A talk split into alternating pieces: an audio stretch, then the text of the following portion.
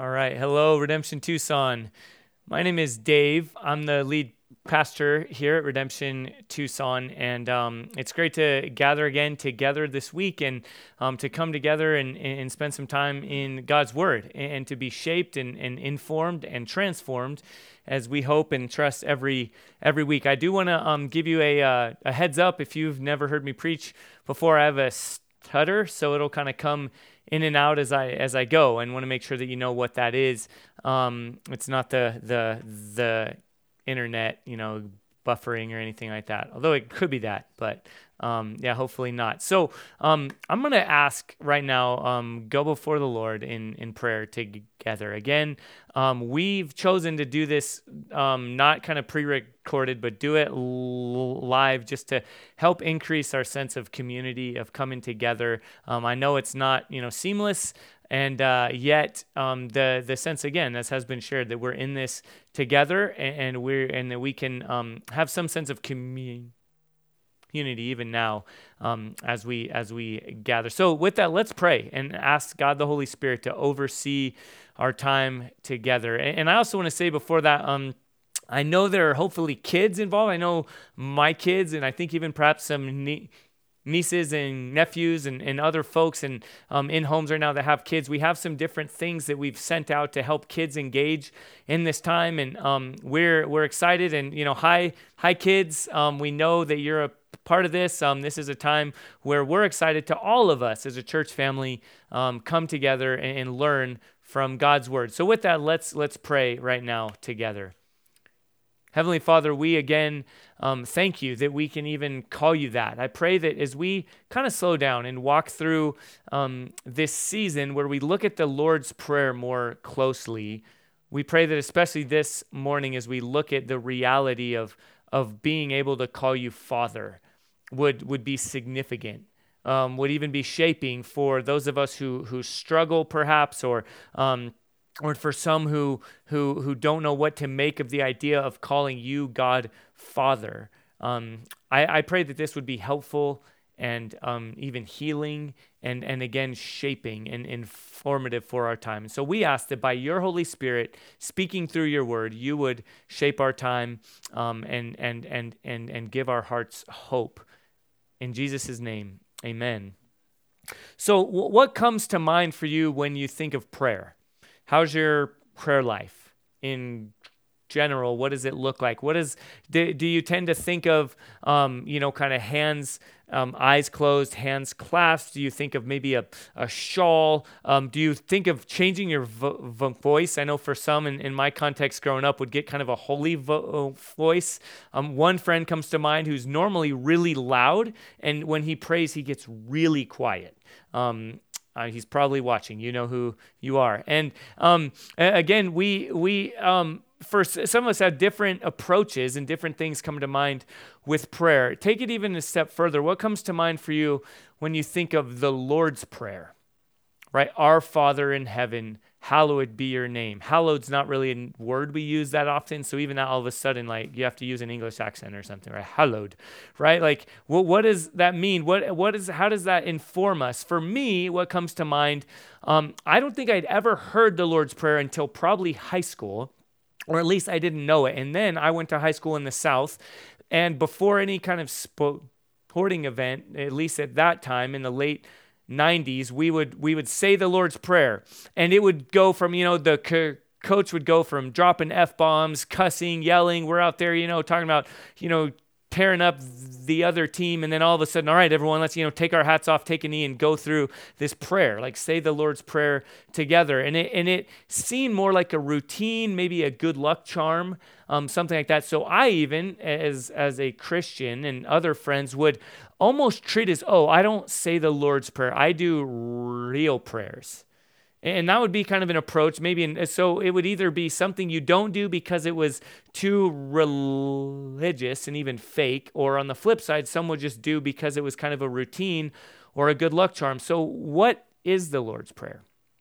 Well, it's actually the exact opposite of everything I just said. The Lord's Prayer is Jesus teaching his followers, really simple people, how to pray. In fact, at the very beginning, in um, right before what we just read in M- Matthew chapter 6, verses 7 through 8. Um, this is how Jesus sets it all up. He says this He says, And when you pray, do not heap up empty phrases as the Gentiles do, for they think they will be heard for their many words. Do not be like them, for your Father knows what you need before you ask Him. Pray then like this.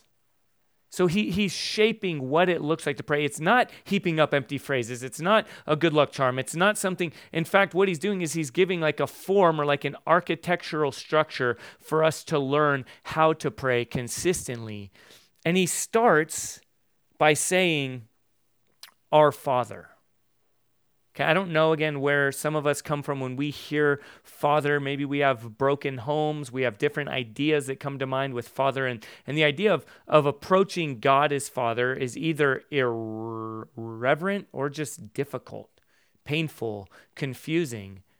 And yet, for Jesus, what he's doing by saying, Our Father, and inviting his followers into his relationship with God the Father and, and so what we'll see in our time here is that is that beginning our prayers by saying our Father is informing what we're asking, what we're saying, what we're praying in light of who God is, right? He doesn't start with, please give me this, please give me that, or he doesn't start with, woe is me, I've done all this horrible stuff, I'm the worst. I'm no, he starts with declaring who God is. And he begins with again saying, Father. So, what we'll see in this time is that our prayers being shaped by God's character is this that God, the Father, is a God who provides, He loves, and He delights. And so we're going to walk through some different things where we understand where, again, imagine what it's like for you and me when we're praying to God the Father, we're getting to have the same access, the same relationship that Jesus, God the Son, has with his heavenly Father.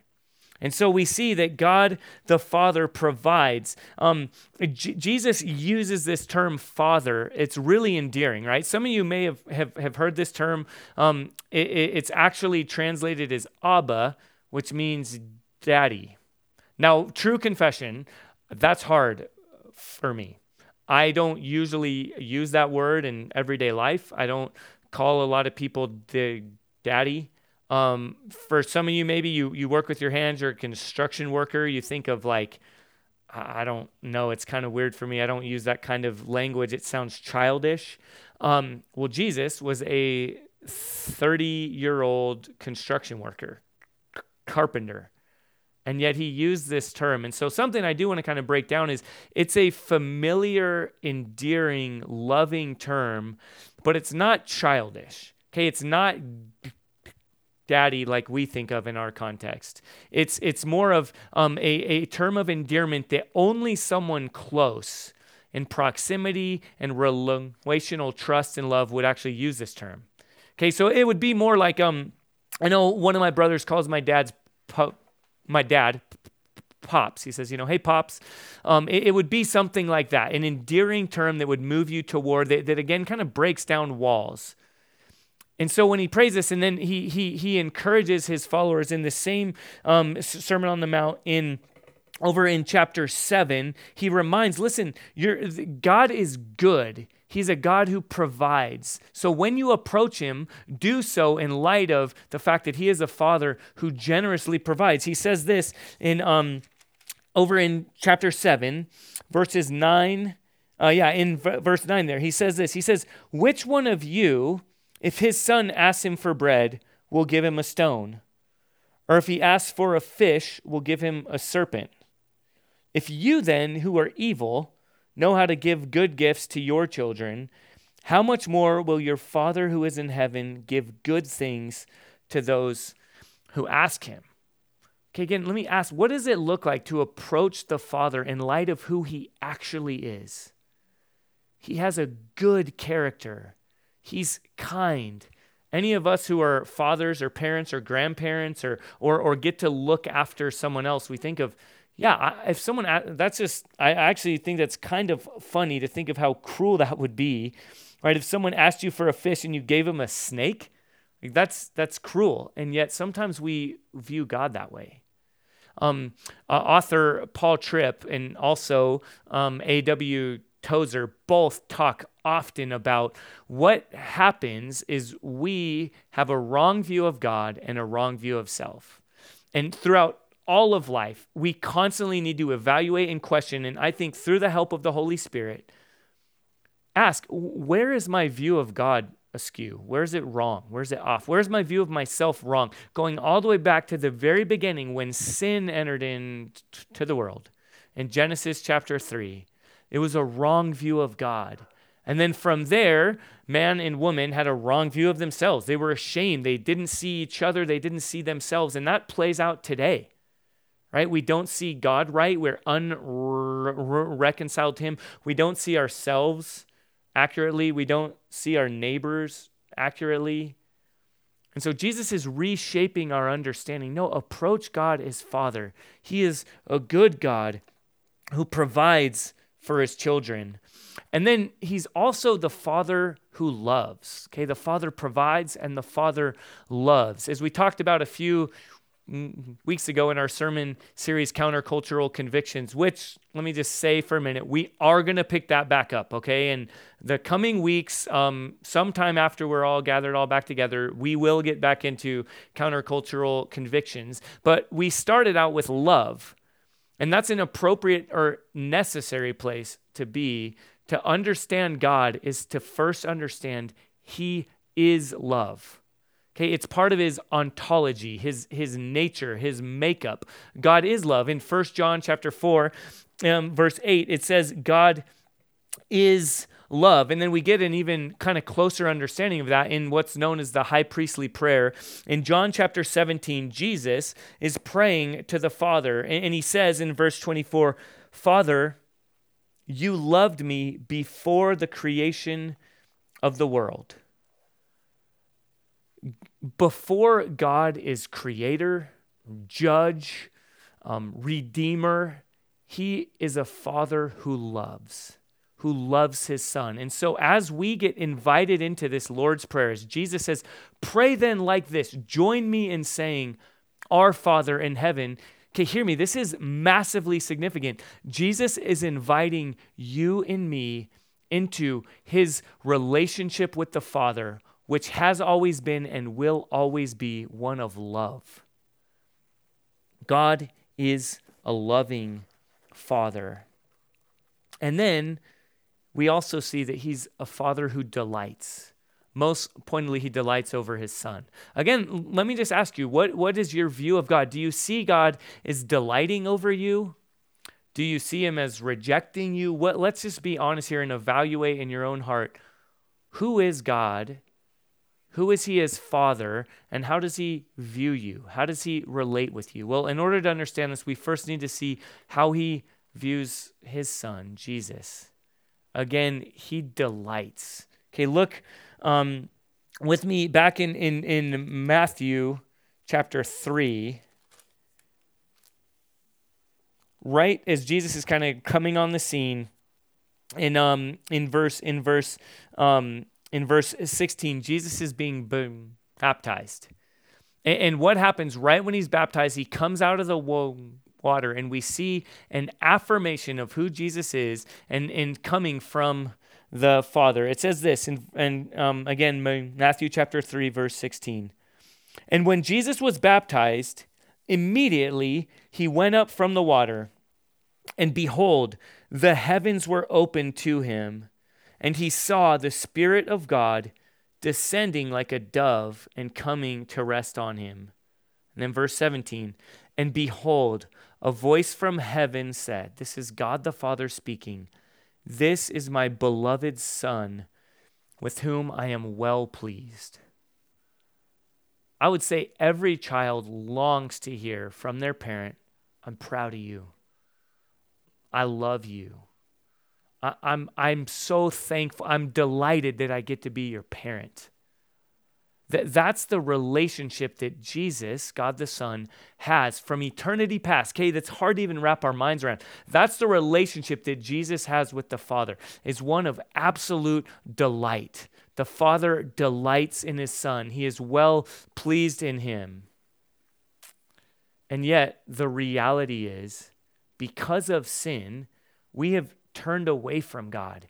Though we are created to reflect Him, to have our identity and our purpose fully found in Him, in a relationship with Him, we've said thanks, but no thanks, God. We've, we've, we've, we've turned and we've said, I, I want it my way. I want to figure out my identity, my, my purpose, um, who I am apart from you. And yet the reality is Jesus being the Son who is delighted in, who is loved, who in whom the Father is well pleased. He chose to become rejected so that you can be reconciled. And look in Matthew chapter 27, it says this About the ninth hour, this is as Jesus is hanging on the cross, he cried out with a loud voice, Eli, Eli, lema sabachthani. That is, my God, my God, why have you forsaken me? Jesus chose to be rejected by the Father so that you and I can be accepted. Okay, as, as children, because of Jesus, through faith in Him, if you are found in Him, if you have given your, your life to Him, you've responded to His call, you're, you're no longer just dismissed. You're, and, and you're not even just like, well, fine, I accept you, but that's it. No, you're delighted in. The, the Father now sees you, delights over you, loves you, is well pleased in you in the same way that He is in the Son. And look, we see this um, kind of explained more clearly in Galatians chapter 4 verses 4 through 7, it says this explaining what it means to now be a child of God, to now be able to approach God as Father, to pray, to live, to understand, to, to see yourself as a delighted in child of God. It says this But when the fullness of time had come, God sent forth his Son, born of woman, born under the law, to redeem those who were under the law so that we might receive adoption as sons. And because you are sons, God has sent the Spirit of His Son into your hearts, crying, Abba, Father. There's again that intimate personal name, Abba, Father. So you are no longer a slave, but a son. And if a son, then an heir through God. Now, let me explain that because we might hear son. It's not good enough to just say sons and daughters. Okay, that is true. We are talking about men and women, children of God. But intentionally, this word is used there of son because, and even that next word of heir, because it's meaning firstborn son.